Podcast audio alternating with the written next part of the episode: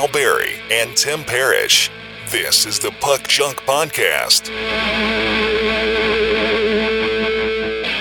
Hello and welcome to the newest episode of the Puck Junk Hockey Podcast. I'm Sal Barry, and along with me is Tim Parrish. And today we are going to talk about the 2005 2006 Parkhurst hockey set. We're going to talk about some other stuff too, card related, including the virtual expo that's coming up this weekend. But first, Tim's going to talk a little bit about some uh, stuff happening around the NHL. So, Tim, what's uh, what's news in the National Hockey League? Nothing. Yeah, that's what I thought. uh, no, really. There's there's not a whole lot going on. I mean, they're just everybody's getting getting geared up. Practices have started again, so teams are uh, slowly working their way back. Um, players are working their way back to their teams, and uh, maybe we'll see something on the ice soon. Who knows? We'll see. But uh, I think some of the latest things that the NHL announced. Uh, if anybody's been following the top, I think it was the top 100 uniform numbers who wore it best of all time. They finally hit their top 10. Um, so the top 10 list has come out. Everybody loves top 10 lists because they now, when you them. say top 10, you mean like numbers 1 through 10, like uniform numbers 1 through 10. Yes, uniform numbers 1 through 10. So for numbers 1 through 10, who are the NHL players that wore those numbers one through ten the best? So for number ten, you got to go with Tony Amonte. Um, he was close. I think he came in a close second to a to Guy Lafleur. Oh, that's how yeah, you say his okay. name. Guy yeah, Lafleur. Yeah, Is that right? Okay. Um, Guy Guy Lafleur, as I the first time I got a Guy Lafleur hockey card, I bought an old. It was just a stack of 81, 82 cards. I bought it because it had a Tony Esposito card on top, and I'm sitting in the car, and it was wrapped in like plastic wrap, like sand, like like what you'd wrap a sandwich in. And I'm unwrapping them in the car, and I'm going through it, and I'm like, Guy Lafleur.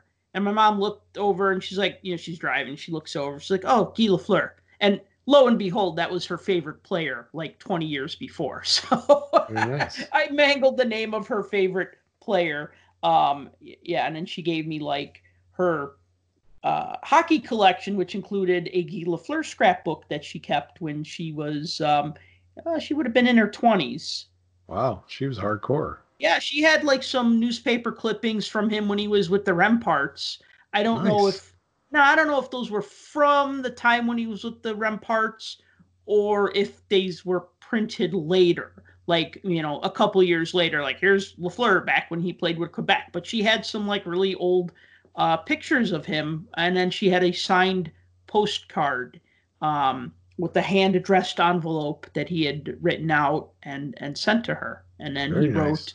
Yeah. So anyway, so yeah, Guy Guy Lafleur, number Yeah. ten. Yeah. Okay, I'll concede that uh, Guy Lafleur, best number ten. Not going to So- argue with that.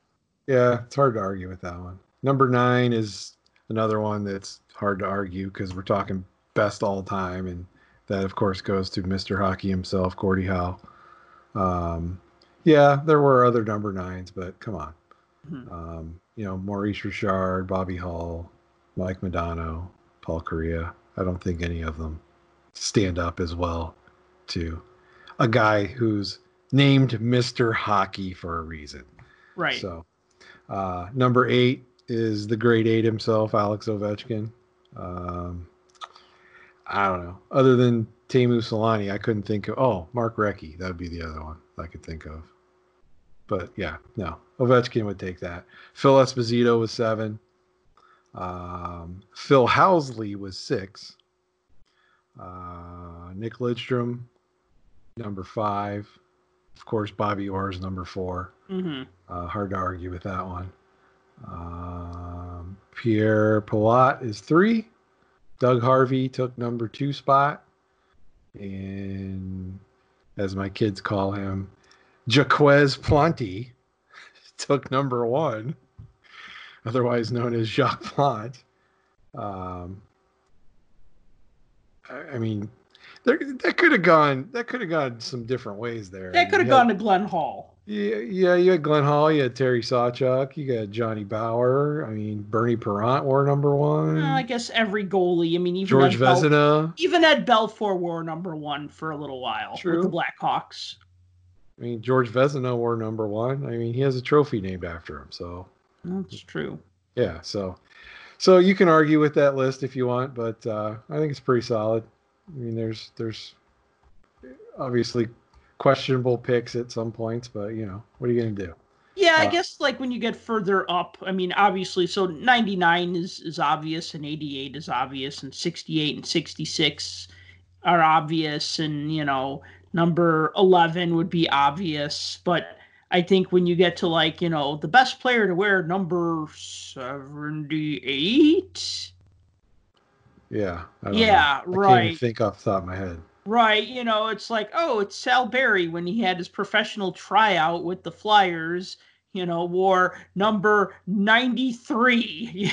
you know what I mean? Like, I mean, one of those linebacker numbers as as they would be called. I remember in um the book The Code, one of the many enforcers that were talked to in that book, uh, one was Mike Peluso, and he talked about uh players wearing linebacker numbers. Now, Peluso wore number 44 for the Blackhawks, which is kind of like a linebacker number. I mean, if you're wearing number 44, you're probably, yeah, probably longer odds to make the team. I mean, you know, Unless you're Rob Brown.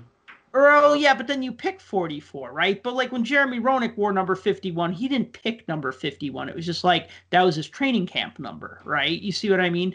So Right. what uh so Peluso talked about, you know, you got to watch out for those guys in with the linebacker numbers because when you're in a preseason game and you see a guy wearing number 86 skate up to you, you know he wants to fight you because he's trying to prove himself and make a name for himself and he's going to go after the toughest guy on the ice. So, you know, always be aware of those those linebacker numbers. So, you know, I really am kind of curious who the best player to wear number, you know, 59 was. You'd Not that I go- need to know right now, but I was gonna say you'd have to go to their list. I'm sure they've got it all posted, but yeah, 10 at a time. And I Yeah. just don't want to click around right now.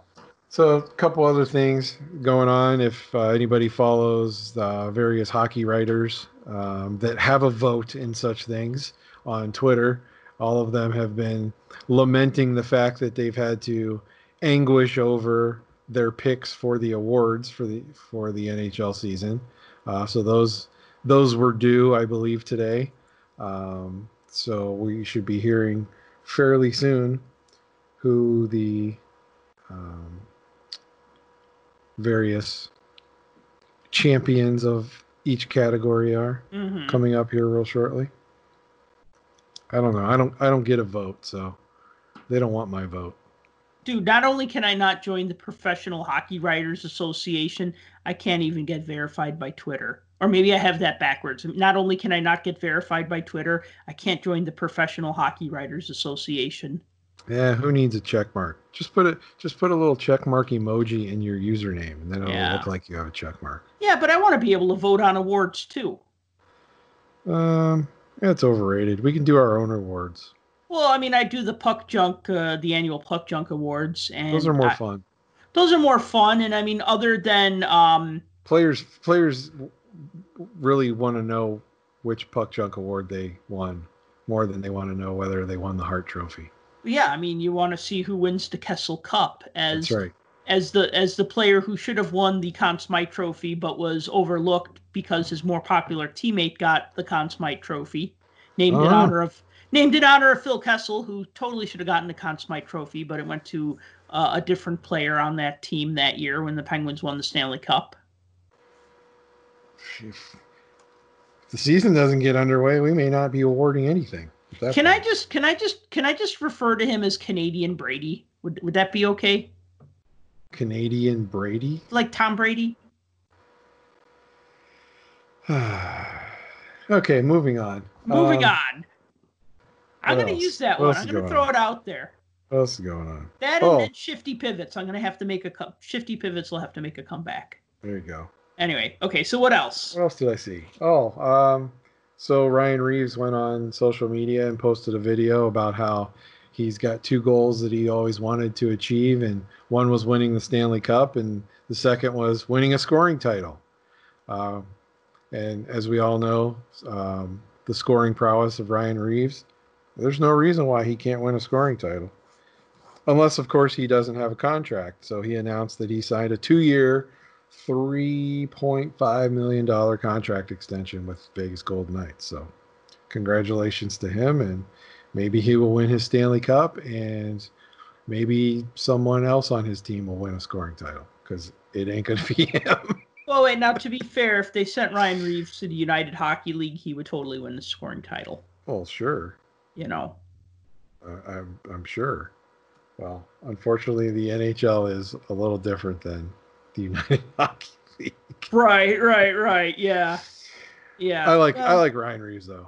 I, I liked him when, when he was in Pittsburgh. I mean, I had appreciation for what he did prior to that, but when he was briefly on the Penguins, you you kind of got to see a lot more of his personality, and a, a lot of a lot of Penguin fans grew to grew to like him. So And I feel that like So- Vegas but- also lets their players show some of their personality, and that that's a really nice thing.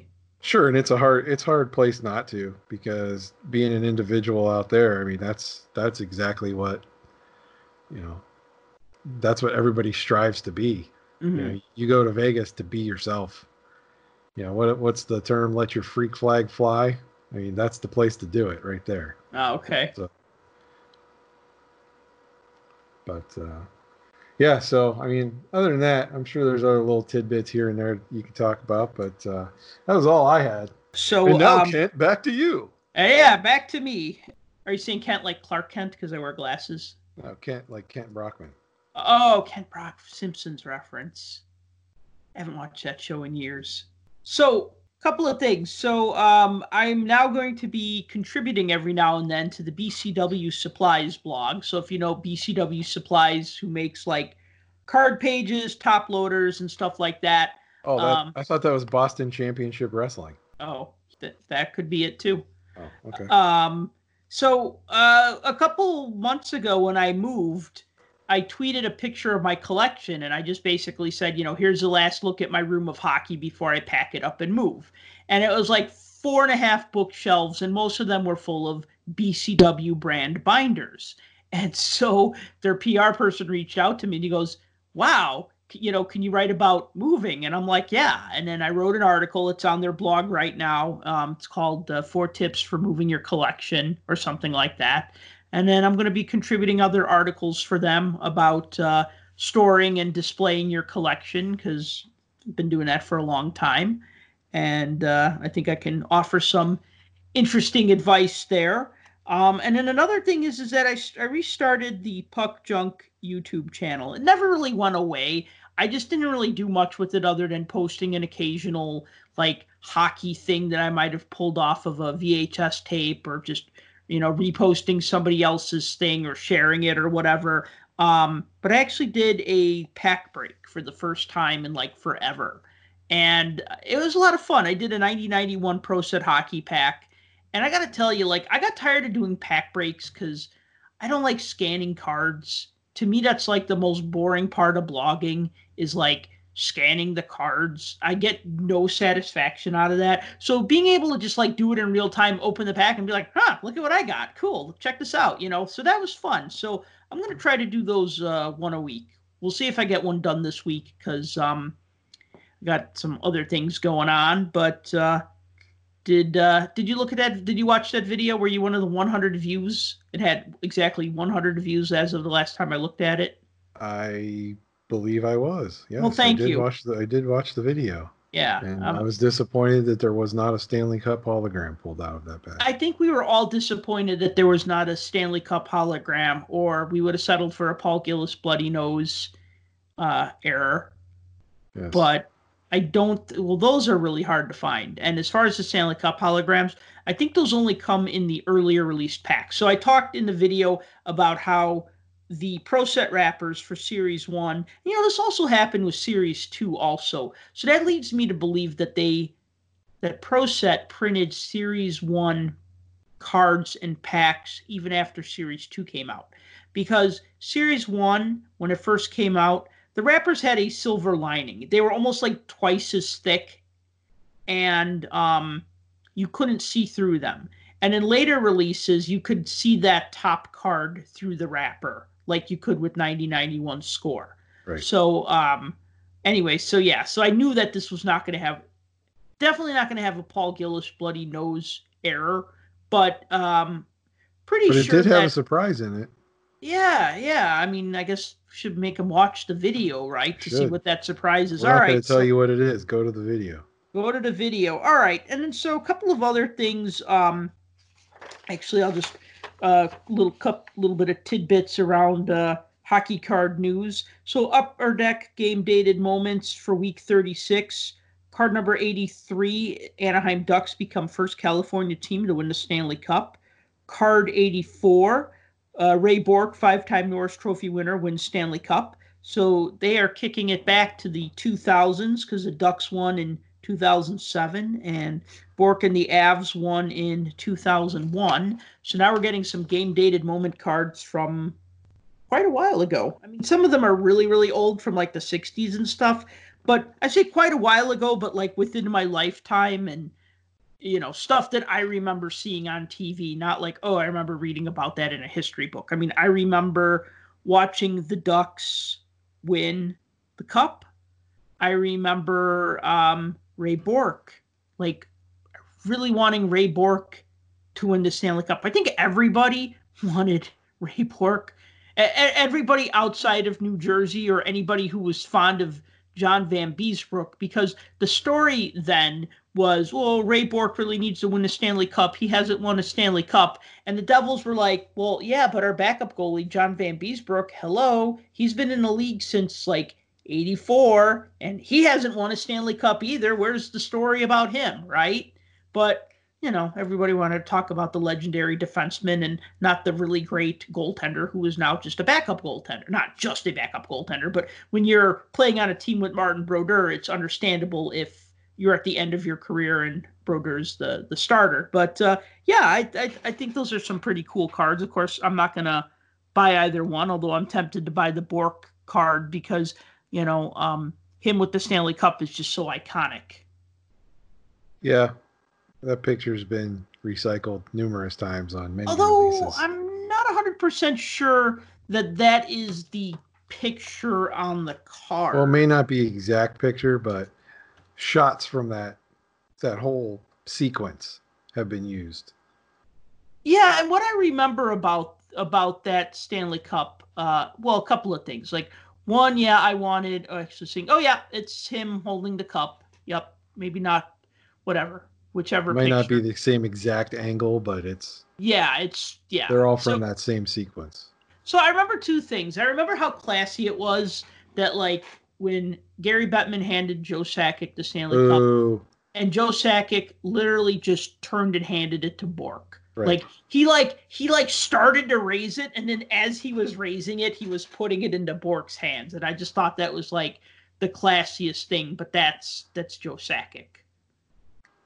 Right. I mean, nobody ever had a bad thing to say about Joe Sakic, except one funny story. And this is from Sean Avery's book. He talked about. Uh, did I tell you this story? He was smack talking Joe Sakic when uh, Avery was a, a rookie with the Red Wings. There's a shock. So he's on the bench and he's yelling at Joe Sakic and he's talking smack about him. And then Avery says all of a sudden he feels this hand just grab his shoulder, pick him up, and turn him around.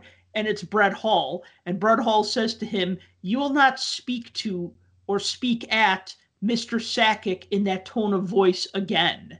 So, like, like, but I mean, of course, Brett Hull is going to have that level of respect for Joe Sakic. It, you know, there that that I mean, Holly was a good is a good guy, but I mean, you know, they had that level of respect for each other, even though they were opponents, right? So he wasn't. you have to you have to hear that phrase being uttered in Brett Hull's voice.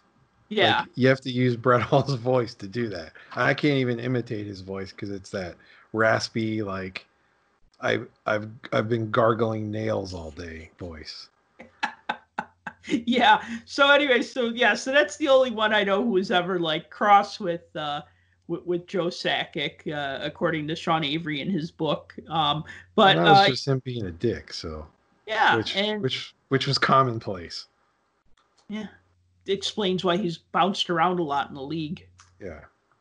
Um, not a fan of of Sean Avery, but um, anyway, so okay, so those are the the game dated moment cards from Upper Deck, and then um, President's Choice Trading Cards released two new sets of cards last week.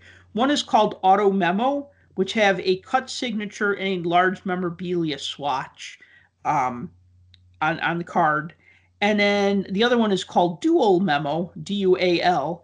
Uh, which have two pieces of memorabilia, either from the same player, if it's a hockey player, or if it's athletes from other sports, then it's two pieces of memorabilia, one piece from each player from like say uh, two boxers or two auto racers or stuff like that. Uh, so those came out last week, and then also um, at the end of the week, so Friday through Sunday, President's Choice will have a sale with cards between 15 and 25% off. So uh, that's what's up with President's Choice. Have you looked at those uh, auto memo cards at all? I don't know if I've seen those yet. So here's the thing that's that's interesting about them. Some of them look like they cut from I don't know what they cut from. Looks like a lot of them though. Some of them look like they cut from like maybe paper or something, but a lot of them seem to use or uh, not a lot, but some of them seem to use old cards. Like that, you could tell that they were like be a player cards where they just cut the bottom half of the card and then mounted it to the trading card because you see the signature over the the guy's legs. It's usually that, or you'll see the um, signature line from a check, like a, a, a check from your checkbook. Yeah, I've started to like to learn to like those actually. Really? Yeah, I mean, I would, I, I think those are kind of cool. I mean, I think it's cooler just as a check, as as an uncirculated or not uncirculated, but as like a check. Intact, like Intact. full check. Yes. Yeah, And I, that- that's the way I feel about most memorabilia because to me it, it's a shame that they chop the crap out of this stuff and yeah it's cool that it's in a card but Mhm. um, what was the one I saw the other day? Something I think it was Leaf had a, a buckle like a strap buckle from an old goalie pad.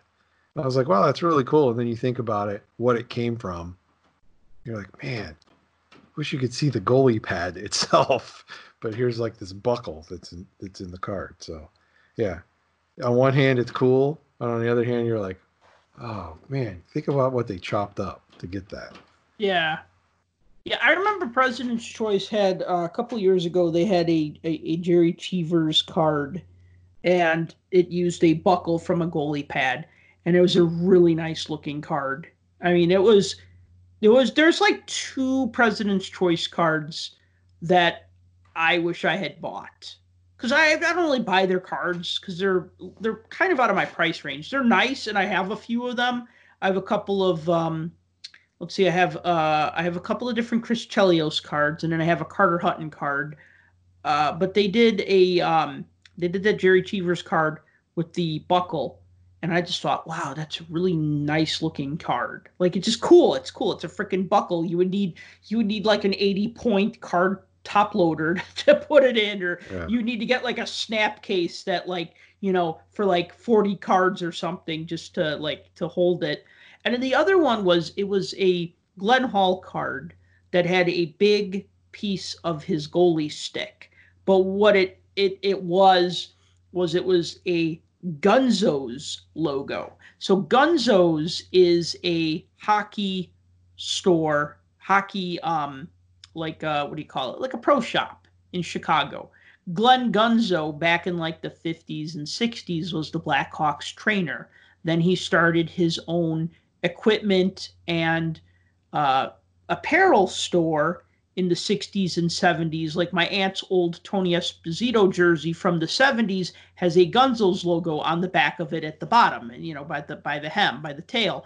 And then even like you'll see like old Blackhawk jerseys from the 70s have a Gunzels logo. So for a long time, Gunzels was like the official team supplier before everything went to CCM and then Adidas and then, you know, Bauer and whatnot. So it was a Glenn Hall card and it had a big piece of stick and it said Gunzos and it had like the Gunzos logo, which is kind of like a like a little stick figure Blackhawk goalie, and I'm just like, oh man, that's really cool. That is cool. Yeah, but eh, I didn't buy it. Somebody else did. But whatevs. Well, can't have everything. No, no, especially in the world of one of ones, right? Right. Exactly so you just right. gotta gotta be happy with what you got and don't worry about what you don't got. Speaking of one of ones, you see Ice comes out this week too, right? Oh, really? Yeah, Upper Deck Ice comes out, uh, I believe tomorrow, Wednesday, something like Okay, that. something like that. Yeah. So, and they have those ex- exquisite cards that Hmm. are, I think, one per box. Oh, wow. Yeah. One per box. Yeah, you get um, you get a autograph and either a memorabilia or an exquisite card, and then some parallels and inserts. Hmm. So, plus the ice rookies, you get two in a box, I believe. But uh, yeah, so ice comes out this week. Um, you know, remember there were a couple years where they inserted ice into Black Diamond, and I then do.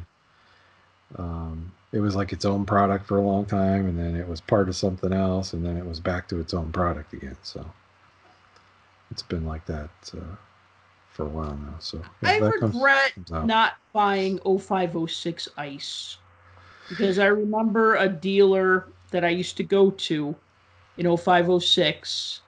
Um, well, I actually went to his store for a number of years, but I remember he had boxes of 2005 6 upper deck ice that you know could either have a Crosby rookie or an Ovechkin rookie, and they were really. Ex- I don't know what he was selling them for. I mean, in retrospect, whatever he was selling them for, I should have been buying those boxes because that was back when I was at my good job and I was making good money, and I could have probably said, "Sure, 140 bucks on a box, no problem. Here you go," right? Or whatever he was selling them for. But I was just like, 140 dollars for eight packs. That sounds stupid, or whatever, right? And I just ignored it. Well, I can tell you every so often, one will pop up on the shelf at uh, Baseball Card Exchange. And Uh, if I'm not mistaken, they're about 179 bucks for a box. oh, okay, so they're still within range, and I don't know. I just some really long odds. I mean, it would be awesome to have a Sidney Oh yeah, Crosby very long rookie. odds. Right. Yeah. Right. Yeah. I don't know why they had to like make the two most popular rookies in that set the hardest cards to get. Well, it kind of makes sense, but at the Mm, same time, to us that are the, I, I don't want to call us the bottom of the totem pole, but the lower end collectors that are more the set oriented type of guys. right. Yeah, that's the that's the argument we have. Why they got to make these so short printed? They're impossible. Well, and that's the thing is so that like a lot of people broke ice that year. Be, and I know this because I would go to shows, you know, for the next five years, and I would find quarter boxes just full of, you know, Barry Tallackson hmm and Andrew Ladd and Jeremy Colliton and Brent Seabrook and Corey Perry and and and Ryan Suter. And a lot of times these would even just be in the quarter bin um, because you know somebody was breaking a case and saying I didn't get a Crosby and I'm just going to throw all these other guys that were you know limited to 200 you know 2000 and 2,999 copies or 7,999 copies or whatever. And so, yeah, you, you end up with a lot of cards that people don't want. Well, that's exactly it. I mean, there's only you could probably go through the list and say, okay, here's the top ten rookies. Well, there's 168 short printed rookies in that set. Right. So you take out the top 10, you still have 158 other rookies that you could be pulling. And the odds of those, like you said, are, you know, astronomical. So Right. the fact that So- you're getting one of the top 10 are, well, good luck. So around that time when this dealer was selling upper deck ice, I was getting back into collecting new cards because I had taken a long break like most collectors do. I want to say the last box of cards I bought in the 90s was 96 97 score. Ooh. And I might have bought some 97 98 score. Like I might have found them at a Kmart, like a sealed box for $10 or something. I mean, right around there. And that's when I was going to art school. So I was just like, you know, I didn't have money for cards. I didn't have time to sort cards. I didn't have well, the money, the time, and then I just had other interests. I was I was into going to school and you know chasing girls and going out drinking and and doing all that stuff that you do when you're in college.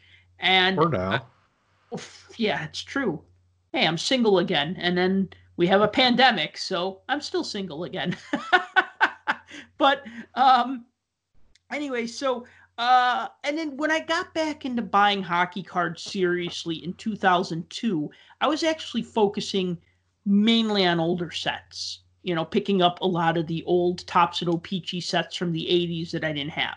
And I had no interest in buying any new cards until 0506 when somebody was like, "Oh, Sidney Crosby, Alex Ovechkin, you should know about these guys, right?" Cuz 0405 we had the lockout and I just tuned out of hockey. I watched the Chicago Wolves that year, but I just tuned out of the NHL. I didn't so I didn't know. I was like, "Oh, I think by November I was just like, "Oh yeah, the hockey season started. I guess I should try to find the Blackhawks on TV if they're even on TV anymore, right?" You know, and and then like I started watching the games. What really actually got me back into hockey, believe it or not, like got me back excited about hockey was the 2006 Olympics. And they weren't really anything memorable. I mean, at least not for North American teams because they did terrible at that. But that kind of got me started thinking about hockey cards again. And then I remember like going to card shops and I'd be like, got any upper deck? And oh no, sold out. Crosby, Ovechkin, Ovechkin, Crosby. Everybody wants these two rookie cards, right? So I would I would try to buy new products and I couldn't find any. And so finally, um, I remember Parkhurst coming out because I remember seeing an ad for it or something, and I just said, Parkhurst, cool, Parkhurst cards, right? So 0506 Parkhurst was how I got back into being a set builder because this was the point going forward where I started buying packs and packs and boxes and boxes trying to put together the set. Did uh, was that a set that you built eh, when it came out, or did you come to it a little later, or how did you approach 0506 Parkhurst? I didn't build it when it came out because I could never find it. Not until probably two years later did I actually start to see it in in retail stores. Believe it or not. Um, but Wait, how uh, is that possible? Why would they have a 0506? Okay, well, hold on. Let me backpedal a little bit. The set came out at the during the end of the 0506 season. It actually came out during the Stanley Cup Finals. I Yeah, remember it was in like June or July. It was June. it. Because I remember buying three boxes. I bought three boxes, a binder. This is how naive I am. That morning when I was at work, I printed out the checklist from the Upper Deck website. And then after work, I went to the card shop. He was holding me three boxes. I bought three boxes, a binder, and a box of pages. And I said, I'm going to make my set and then I'm going to put it in pages. Now, there's only one problem with that. No way did I make a set with three boxes. Uh, no. Like, I didn't even have all the base cards, let alone the short prints, which I believe were one per pack. They were one in every other pack in the retail packs, and they were like one per pack in the hobby packs, if I have that correct.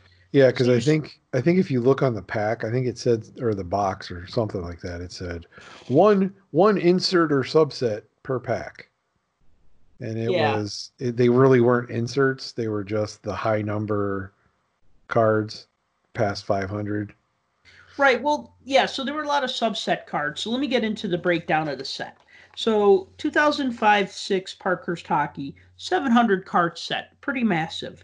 500 base cards, and then 200 short print cards. So of the short print cards, 30 team captains, 30 team logo cards, 25 Northern Stars, 15 season highlights, 70 Parkhurst rookies, and 30 team checklists. So they really had this, they really kind of like, I don't know, they they really squeezed a little bit too much to try to get to 200. I was gonna say they emptied the barrel on this one. Yeah, they did. And the thing is, is that they didn't even like all the guys that were in Upper Deck Ice or in Upper Deck Series One, Series Two didn't necessarily make it to Parkhurst as a Parkhurst rookie because I think by then they kind of figured out who the best rookies were and they put them in the set.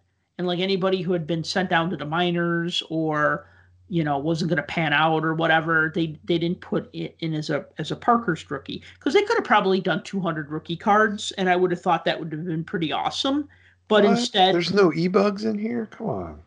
eh, you know rules on e-bugs um but like looking at the set now it's like okay 30 team captain cards eh, or, or an excuse to make another sidney crosby card as i call it because really a team oh, captain are there many in this set?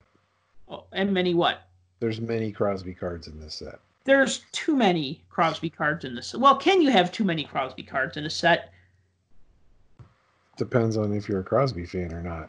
If you're if you're the type that wants to call Crosby the Brady from up north or whatever the hell you called him. canadian um, brady then- yeah, that's it.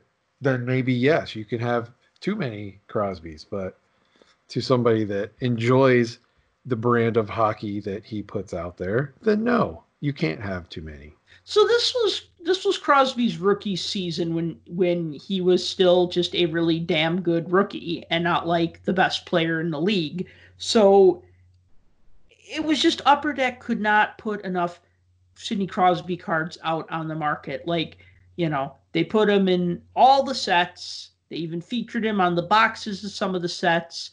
And then they even made a boxed set called Diary of a Phenom, which didn't even it came out during his rookie season. So didn't even have his whole rookie season. It just it kind of like ends in the middle of the season. Like Sidney Crosby assists on Mario Lemieux's last goal or something like that. Or or no, I think the two of them assisted on somebody else's goal and they made a card of that or something. And that's all fine and good, but it's just like, you know, it's like the ink wasn't even dry on his first year. You know what I mean? Like on, on on the on on the history of his first year, the ink wasn't even dry, and they were like making all these Crosby cards that like, okay, so a team captain card, even though he wasn't a team captain, he was an alternate captain, but whatever. Um, and then they put him. I The hype was real, man. The hype was real. the hype was real. And then I'm, you know, I'm gonna look here and I'm gonna say he had to be on the team checklist because who else would they have put on the team checklist? Let's see. Uh, Marty Biron. Oh no, that's Pretty Ryan. No. Pretty sure you're right. He is on the team checklist. Yeah, let's see here. Um, where are you? Yep. So he's on the team checklist, and then he has three highlight cards. And then is he in the Northern Stars subset? Um, which numbers are those? Those are five or six something. Five sixty one. Uh, no, I don't think he's in there. No, No. actually, so these are like veteran players who are like from Canada. No, That's- he's got he's got a captain's card. He's got the highlights cards.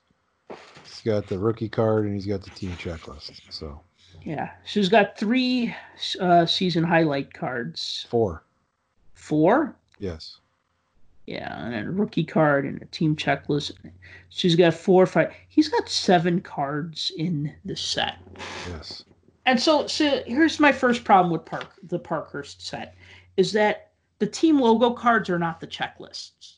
Correct. They are not.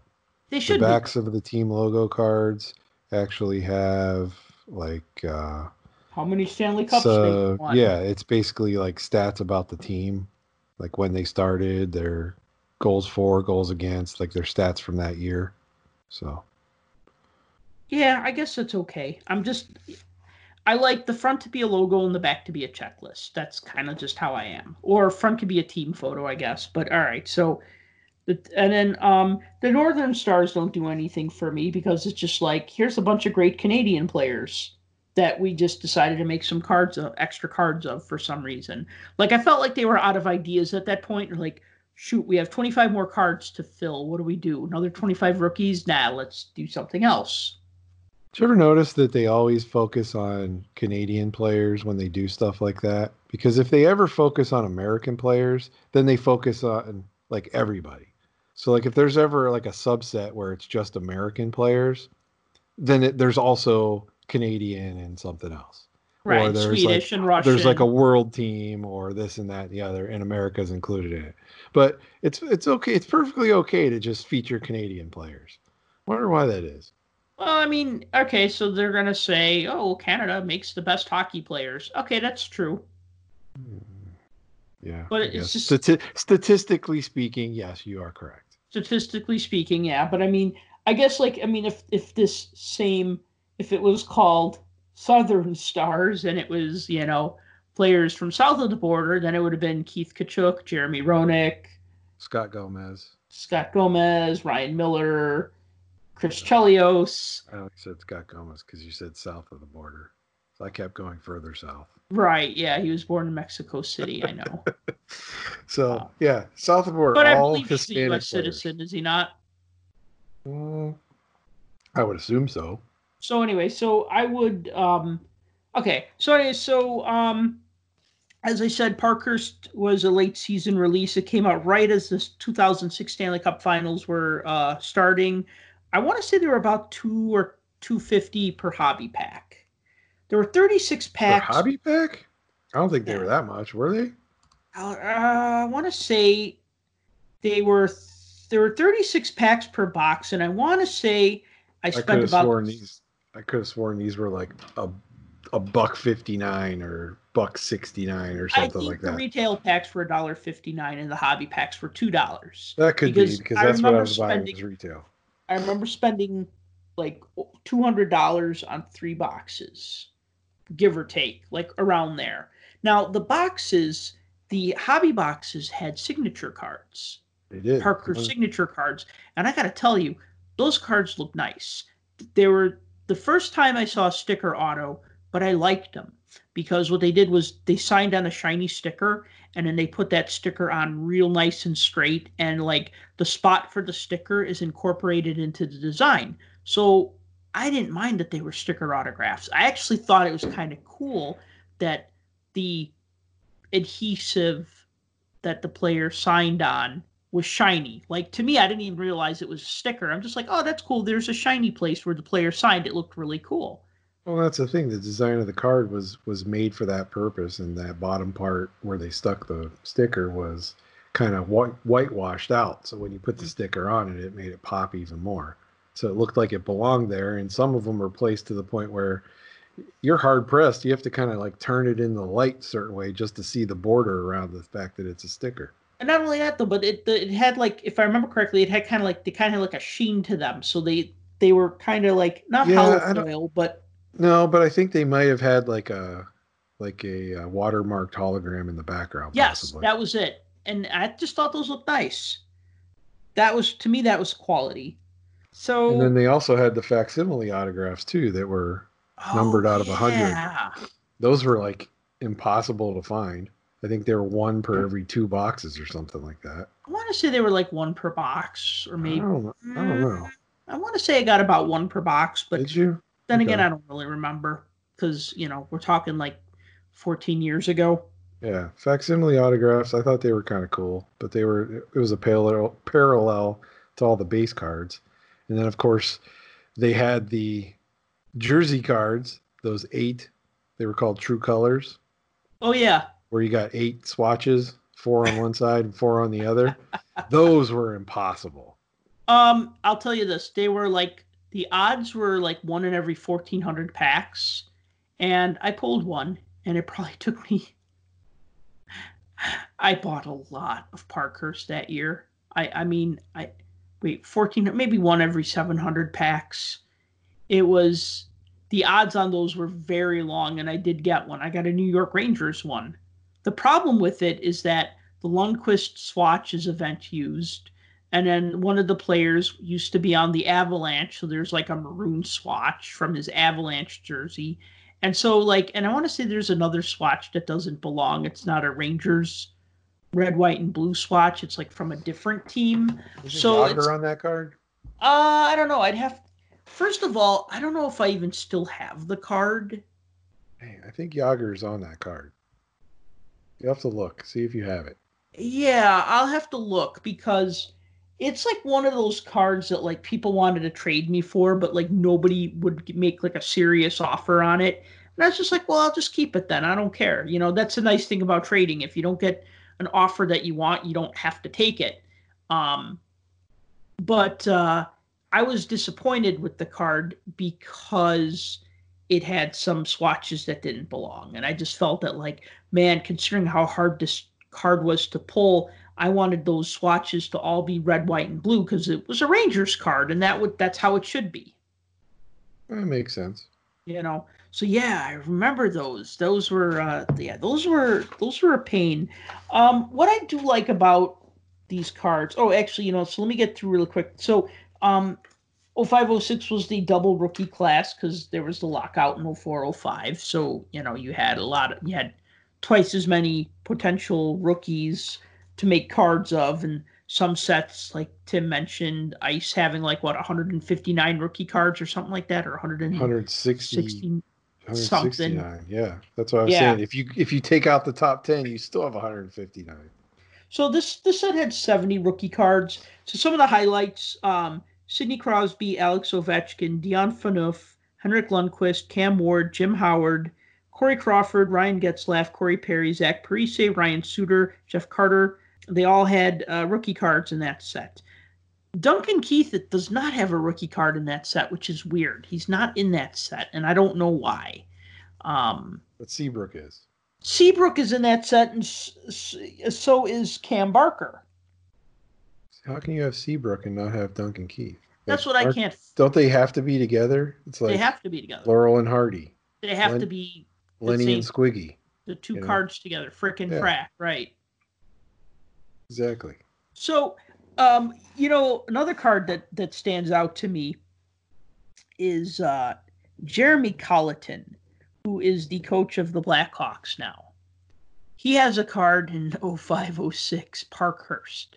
In fact, it's funny because when Joel Quenneville was fired and they brought up Colliton from the Rockford Ice Hogs to the Chicago Blackhawks, and they said, Oh, he's pretty young. He's like 32, 33. And I thought, hmm, I wonder if he has any hockey cards. And he's in the 0506 The Cup set which I was just like, wow. I mean, everybody's in the cup set.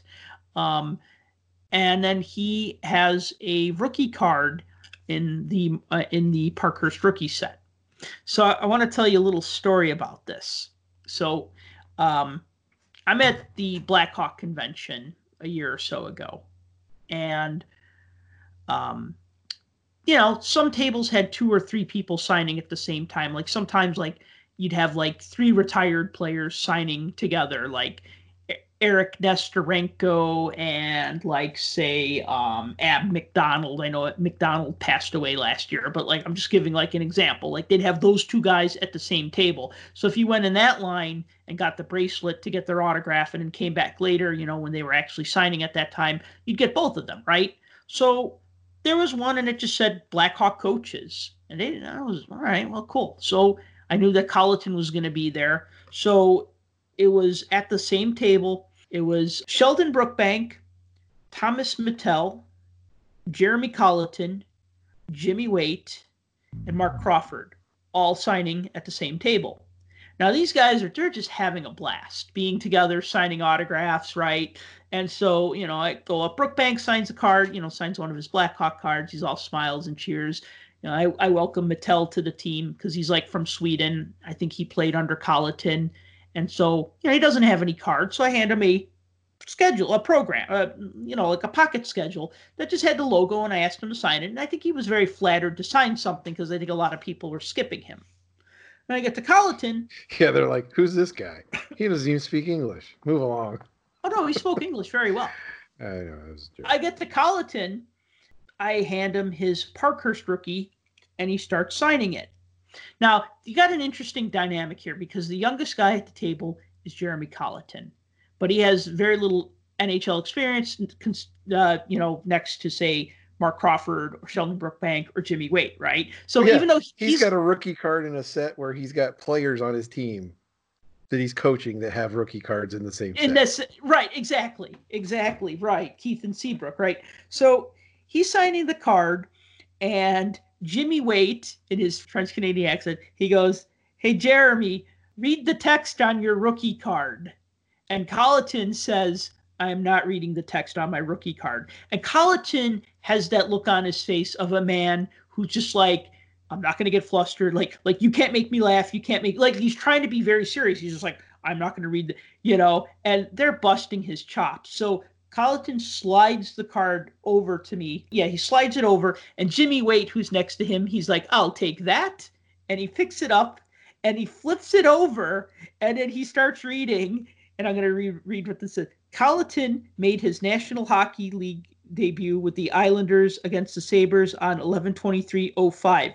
Okay, that's not so funny. Then he goes, he is an athletic forward who excels along the boards, though he has also demonstrated the ability to generate scoring opportunities for his teammates at the offensive end. Now, he's reading that and like he's every two or three words, he's like stopping and trying not to laugh and all the guys are like trying not to laugh, but they just thought it was the funniest thing. And Colliton is like trying not to turn red. I think he was a little embarrassed by his card, but they're just they're laughing. They're you know they were like they're busting his chops, right? They weren't like being mean, but they were busting his chops. It was pretty funny. And then Jimmy Waite, you know, handed me the card and thanked me and then he signed a card for me and i just thought that was funny that like he was just like hey read him your rookie card no i'm not reading him the text on my rookie card we well we read we read stuff like that and we we see it and we're like yeah okay.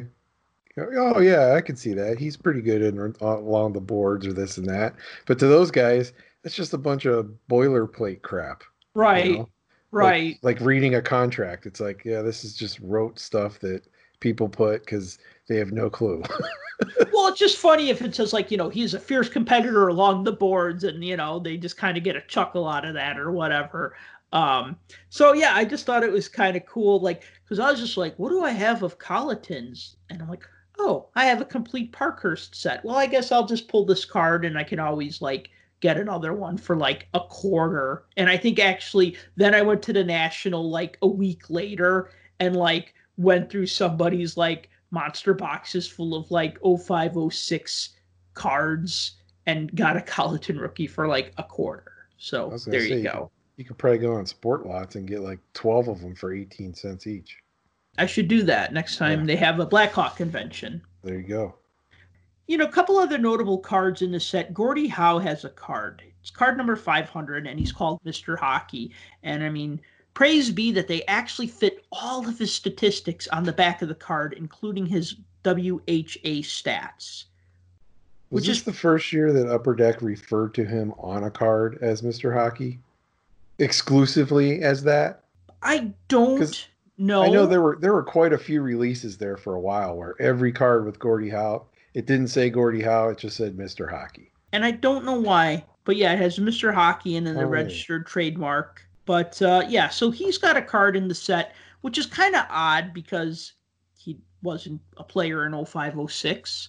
And uh, he's also featured on the box, which I guess they were trying to really push that like nostalgic feel, which the design evokes. The design has a really nice, um, uh, nice look to it. And actually, I'll just really say, and in Mario Lemieux, his last card as an active player is in the set as well.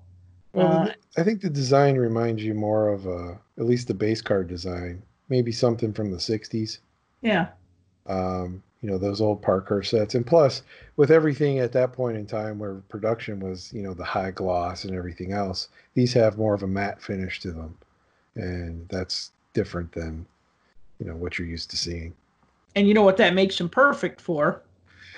Autographs. autographs. So yeah, so uh, not long after I collect, you know, started buying Parker's cards, and I bought them that summer, and I probably bought them that fall as well because I was probably trying to build one set, and I think I ended up completing two. I had enough cards to make two complete sets, but I still had to go on eBay and spend like thirty dollars because I needed like some of the Crosby cards, and uh, it was just it was a mess to complete those two sets. But um, I had just a ton of duplicates, so I would um, I, I I was collecting autographs through the mail at the time, and I would um, I'd send him a Parker's card because you know, like I said, this was the first year I was really getting back into collecting, and then you find yourself with three thousand doubles, and you go, hmm, maybe I'll get some of these signed. So you send them out. They made virtually everybody from the previous season, and uh, you know the card, the uh, the the ink didn't smear when they're signed, so they they they do sign well. They're nice cards. Yeah, I mean, and that's uh, the, the other thing to this too is there's so many, like you said, they every player that played the previous year was probably included in there, if not the majority of them. Yeah, um, like like our boy Sebastian Caron. Yeah, of course. They felt the need to make the third string Penguins goalie. Well, you know, I mean the 05 06 Penguins were nothing to shake a stick at. Or, but they also weren't good either. Um, but um, no, this was like this was this was what people think of O-Pee-Chee now before O-Pee-Chee because O-Pee-Chee didn't come out until the following year with 06 07 um, with with Upper Deck resurrecting the name. So, you know, having having 700 cards to collect was uh, definitely not the norm at that point. You know, Tim, I'm glad you made that connection with O-Pee-Chee because this was kind of like the OP. Yeah, like you said, the O-Pee-Chee set before Upper Deck took over the O-Pee-Chee name. Because in the next year, 0607 O-Pee-Chee, that was that massive set that had right. everybody, right? right? So, and then Parkhurst became more of kind of like a hundred card here and there kind of set. Yeah, and it went back to being more of a um, heroes type set. You know, old older players, right? Um, guys, you know, guys from the 60s, 70s, 80s, that kind of thing. And which is which is fine. And then they were able to do other things with it, like include um, things like wire photos mm-hmm. or um, you know paintings and things mm-hmm. like that, and try to and try to spruce it up. And they basically let O-Pee-Chee take over the every player who ever strapped on some skates for this team will be featured in this set. So, so yeah, so this was uh, this was definitely uh, definitely a huge set. Um, one to, one to chase, one to put together, and just the fact that you're able to pull some of the rookies out of here that you can is uh, that's worth the ticket price right there. This was a good set. You had like colored borders on the left and right side. You had like the player cut out, and then they're like superimposed over like team logos that are like ghosted in the background. It's it's a nice uh, yeah, I hate to say it's a nice set, but I mean it does so many things right for me. Like as a collector, I mean, what do I like in a hockey card? Um, I'm not offended by gloss or foil or any of that, but I think that when you do too much of it, it just becomes about that. And like really, like all of these cards, except for some of the rookie cards, but all of the base cards, action shot of the player skating, or you know doing something you know cut out and then like i said superimposed. So it does have like that 1960s look where you have a player cut out you know like some of those parker sets where they're cut out and then you have like the team logos repeating in the background. It, it, right. this whoever designed these cards they definitely looked at the parkhurst cards and said how can we make a set look like parkhurst and make it feel vintage without making it feel vintage? Like these evoke vintage, but I don't look at this and say, oh, yeah, that's 51 52 or oh, that's 63 64, right? I mean, we've seen, you know, a dozen sets that have mimicked the 63 64 parkies with the, the flag backgrounds, right? Sure. And like this feels like a Parker set to me, but I can't like put my finger exactly on like, I don't feel like it's mimicking one particular set. I feel like it's grabbing all of those elements. Yeah, that's exactly it. It's it's pulling from all of them and making like a, just a, a nice looking colorful set.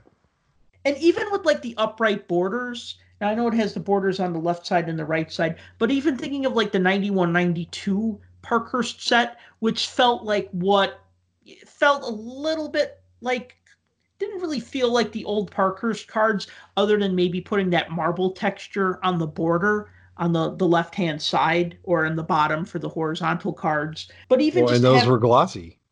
Those were glossy. Yeah. So because everything was gloss. glossy. Right. In the so, in the nineties. Yeah. So here's here's an even bigger throwback because the gloss is gone. Yeah. And yeah, these don't even have the little upper deck hologram on the back. They do like, not. That is true. Know, I didn't even think of that until you just said that. Yeah, and and I I don't I don't necessarily miss it. I mean, I guess these cards would be pretty easy to counterfeit, but yeah, I don't think anybody would want to. Yeah, yeah. I mean, you got the Crosby, you got the Ovechkin that are gonna they're gonna pull higher dollar than the rest, but nobody's nobody's shaking anybody down for a Crosby Parkhurst rookie. They're going after the the big guys. Yeah, they're gonna go after um the young guns or the young guns or SP or the the ice or something that. Although you'd be surprised because at the last national I picked up a uh, Alex Ovechkin Beehive rookie, and I was mm-hmm. pretty excited about that. The Beehive's another interesting set from that year. Yeah, there was a lot of cards going on that year. I kind of regret not getting into collecting at the start of the season. I got in at the very end of the season, and then I kind of like went back and like started um you know like i think i bought a box of beehive like five years ago and i've been trying to put that set together just because it's a fun set with its different sized cards and i like the different colored border variations and stuff like that. Yeah beehive was interesting definitely an interesting uh in like set to go after. yeah it was quirky yeah. kind of way. Right right right right. It was kind of it was kind of quirky but you're right. There were a lot of sets in 05, 06 compared to what there were previous years because Upper Deck had, you know, all the usual suspects were out there, plus the Cup, plus mm-hmm. Victory was still around, MVP was around. You know, they had all their second sets, like you talked about the the Diary of the Phenom things, and they had they, they had the phenomenal beginnings and you know SP and SPX and game used and all that. So I mean, you run class. down the list of all of them. There were there were there were plenty to choose from in that year. But again, it was the double rookie class, so they were going to basically shove that down everybody's throats the best they could. One thing I'm wondering about this set, huh, lost my train of thought. Check my cheat sheet here. Um, oh, yeah, that they had all the stats on the back, like uh, Gordie Howe, Mario Lemieux, all the guys that played a long time. Well, Gordie Howe, just ridiculous because you're looking at like 32 years of you know 31 32 years of statistics on the back and they fit them all in. And then with lemieux all of his stats and um i was talking to my kids the other day about that not to change the subject but that's okay. guys that played in the league a long time and they were like you know how long does this guy play? How long does this guy play? I'm like gordie howe played in five decades. Like he played hockey in five decades Granted, it wasn't all 10 years of every decade, but still, he played in the 40s, the 50s, the 60s, the 70s, and 1980. So the guy's got more legs than than pretty much anybody you can compare him to. Oh, you know what's so actually what's so yeah, 32 so, so on the back of the card it says 32 NHL WHAs. And what's interesting about this is this is one of the few upper deck cards I could think of that acknowledges the WHA because Topps cards always would have a player's WHA stats. Like remember Mark Messier being like the last WHA player, and like his Topps card still showing his his season from the Cincinnati Stingers, right? And it'll say NHL and WHA records. But like all the other sets, like in the '90s, like Score and well, Upper Deck only did a few years of stats, and so did um, Pro Set. But like uh, any set that had like multiple years, they would always skip over the WHA years like they didn't exist. Well, I mean, if you're an NHL licensed product, do you want that on back there? Hey, look, this guy played for my competitor. Oh yeah, no, the NHL did not like um, did not like uh, did not like the WHA at all for reasons that you know we could fill a show with But That'd be um, like that'd be like the NFL cards having the, you know, the the AFL or the USFL or something as far as stats go on the back. I'm trying to think now if those old Topps football cards. No, I don't think they had USFL stats on the back. I do not think they did. Yeah, I know Topps made USFL sets, but I don't know if like Herschel Walker's NFL cards had his USFL stats on them. Don't think so. Yeah, and I don't know. I don't know why that. Probably because the WHA teams became NHL teams. Now, it was not a merger; it was an expansion. It was a it, it for all intents Oh, and purposes. It was a merger, It was. but it was termed an expansion because there was a clause in the Players Association contract that if there was a merger between the leagues that they would have to renegotiate their collective bargaining agreement because then that would be considered a monopoly, right? Like if these two businesses merged and became one business, then that would have nullified the contract. The NHL did not want that. So what they did is they said, oh, that league is folding and we are welcoming in four teams from that league. yeah. So, I mean, technically, yeah, it is part of the NHL history because those teams used to play in another league. You know, I guess if you had USFL teams that joined the NFL, maybe that would it would be seen that way. Yeah, because the the ownership rights and everything to the logos and all that would be taken over. But that never that didn't happen in that in that route. So yeah, so this set doesn't get this uh, 0506 Parker set doesn't get too bogged down in like over design. It's got text on the back if there's room for it. If there's no room for it, they just have lots of stats and that's okay. This was a favorite set of mine to collect. I, I think that like the 0607 OPC set was like a nice successor. It's like that big set. And then and and that year they went glossy on both sides, kind of like victory cards. And then like the next year, the OPC sets went to that like brown cardboard stock that's just terrible, right? But and I look at this set and I say like this is what an OPC set should look like. Maybe not the design, but just this sort of quality of card, right? Like not horrible, but not like over the top, like very subdued and, and just kind of understated. Yeah, I can see what you mean.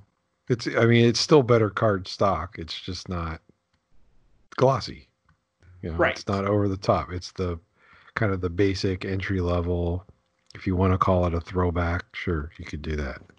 No, but the the um the back of the cards uh the back of the cards uh, are easy to read. I mean, they're they're printed on white cardstock, unlike um, some of the uh, like I said, some of the OPC cards that always use that kind of like brownish gray cardstock because they're trying to be retro, but it's just not. I don't know. Doesn't does never felt right to me. Well, the that brown card stock it harkens back to the cards of the '80s, the Topps and OPC of the '80s to some extent. Eh, it's But if you always Topps. remember, though, yeah, and that's the thing. If you remember, anytime there was Topps and there was OPC, the Topps was always like that. The OPC was on a better card stock. Mm-hmm. So And I feel like the OPC Why- card stock from the 80s is better than the OPC card stock from the 2010s. yeah, so why then do you make the OPC harken back more to the Topps rather than the OPC? The front design, yes, but the back, why go with the back? Because the OPC fronts looked like Topps, the backs didn't. The backs were different. That's what distinguished them. I mean, other than having the OPC logo on them, that's the one way that most kids at back when I was growing up could tell the difference between a Topps and OPC. Right. Flip the card over. Flip it over. Yeah. Well, it's not Topps glossy and it's not uh bo- it's not Tiffany, so it must be OPC. So uh, I uh, actually want to talk a little bit about the uh, virtual expo that's coming up. I meant to I meant to bring that up earlier, um, and I just kind of forgot when I started talking about the game dated moments and and Ray Bourque. But uh, anything you want to else you want to say about this uh, Parkhurst set? No, I think if there's any of you out there that haven't seen it or don't know what we're talking about, go check it out. It's very affordable. It's very cheap to find boxes nowadays. um, even with box prices going through the roof. And it's a fun set to put together. It's got a little bit of everything: veterans, rookies. Yeah, it's and even even as a complete set, it's not a it's not terrible to to find. Uh, I mean, we're talking maybe like a like around. I mean, I don't know now. I know a couple years ago I sold my second complete set for like a hundred bucks, and I I thought that was a good deal for the guy who bought it. But I think that's pretty good for a 700 card set, especially since it has Crosby and Ovechkin, and it has like seven different Crosby cards, and it has a couple other Ovechkin cards as well. So, um, yeah, definitely def- definitely worth tracking down if if you need a, a good set from the mid 2000s that's not going to break your bank account and you want uh, Crosby and Ovechkin rookie cards. Uh, 0506 Parkhurst is a really good set to have. It's highly recommended. Uh, so, I want to talk a little bit um, about the virtual expo that's coming up this weekend because last week when Tim and I talked about it, we mentioned that there was uh, an admission fee of either $6 or $10. Well, actually, that's been rolled back because they got a few more sponsors who basically picked up the slack. Um, so, uh, what that means is that registration to attend the event is free, or if you want to pay $10 for the VIP registration, you get um, a $10 coupon that you could spend at the show. Ah, um, Nine dollars so ninety eight nine cents. Well, the admission is nine ninety nine, and, and get... the coupon is ten dollars. Oh, I thought it was the other way around. No, Sorry. so you come ahead by a penny. Oh, okay. You get a ten dollar eBay uh, discount code, and many of the the sellers will be selling on eBay stores. So since this is all virtual, so um, uh, but then also, if you if you buy that ten dollar ticket, you're entered into a drawing to win a Sidney Crosby signed jersey, and then you're also uh, entered to win the opportunity to have one-on-one conversations with some of the um, guests. Phil Esposito is going to be a guest. Reggie Jackson's going to be a guest, and then uh, two wrestlers, Kevin Nash and Bushwhacker Luke, are going to be guests. I don't know much about wrestling. Bush, other than, Bushwhacker Luke. Yeah, exactly. That's awesome. I thought the Bushwhackers were dead, but I guess not. Well, I guess Luke is still around. At least one of them's still around. Uh, I mean, I know who Kevin Nash is. Um, so anyway, so they yeah, also so, threw in something else. I thought too, if I'm oh, not mistaken, if I got the last email correct. They probably did. I mean, they keep it, they keep sweetening the pot. Okay.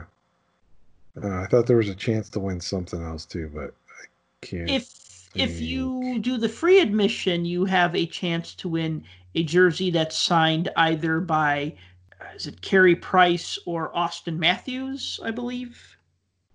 Now I thought I saw something that was like signed by Jordan. I thought it was like a Jordan autograph. Something. It wasn't an autograph. It was a display case. Oh, okay. Maybe that's it was that's a display case with uh, Michael Jordan on it, and then I guess you could display things in it like Jordan memorabilia.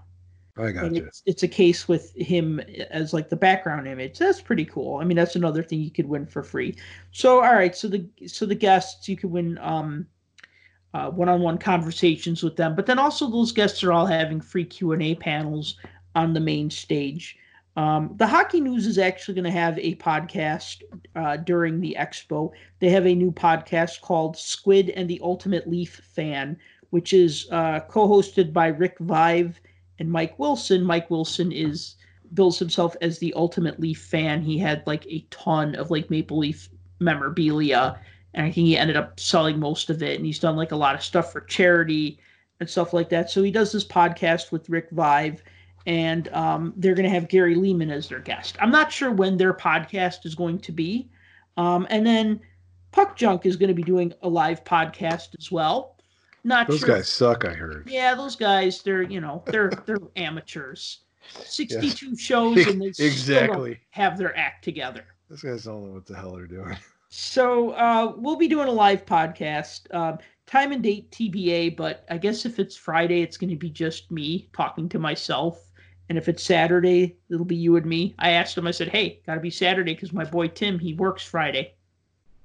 Yep. And I've got uh, got uh, pre preordained engagement. So uh, yeah, no.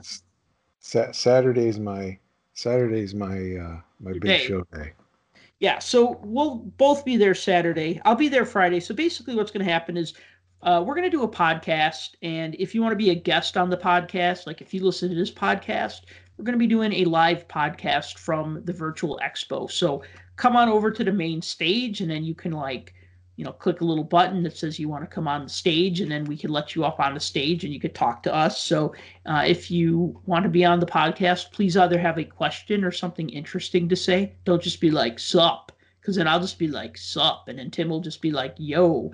And then this will just not even be a hockey podcast anymore. It'll just be us like pretending to be stoners, which is not as funny as it sounds. Yeah, definitely have something interesting to say, unlike what I bring to the table every time. so anyway, so uh, and then the other thing is is that um, so I will be there definitely both days. Puck Junk is going to have a booth there on you know in the I don't say vendor area because this is all virtual space, but like when you go to the show and then you, you sign in, it's almost like you see like an overhead of like a floor plan, and then you could click on like the different dealer booths to see, you know, to jump in and out of a booth. But then you can also narrow it down, like if you're looking for only hockey or only vintage or only whatever, right? So I'll be there Friday, Saturday. Uh, Puck Junk will have a booth. I'm actually going to be selling my shirts there, and I'm going to actually put them on sale this weekend. So if you come to the virtual expo and you drop by the Puck Junk booth, um, I'm going to have a mad crazy sale on my shirts. Um, but if you don't want to buy anything, just come and say hi and talk hockey with me and talk hockey with Tim and maybe uh, I think Blake and uh, Jim Howard, the other guys who sometimes do the podcast, and they also write for the site.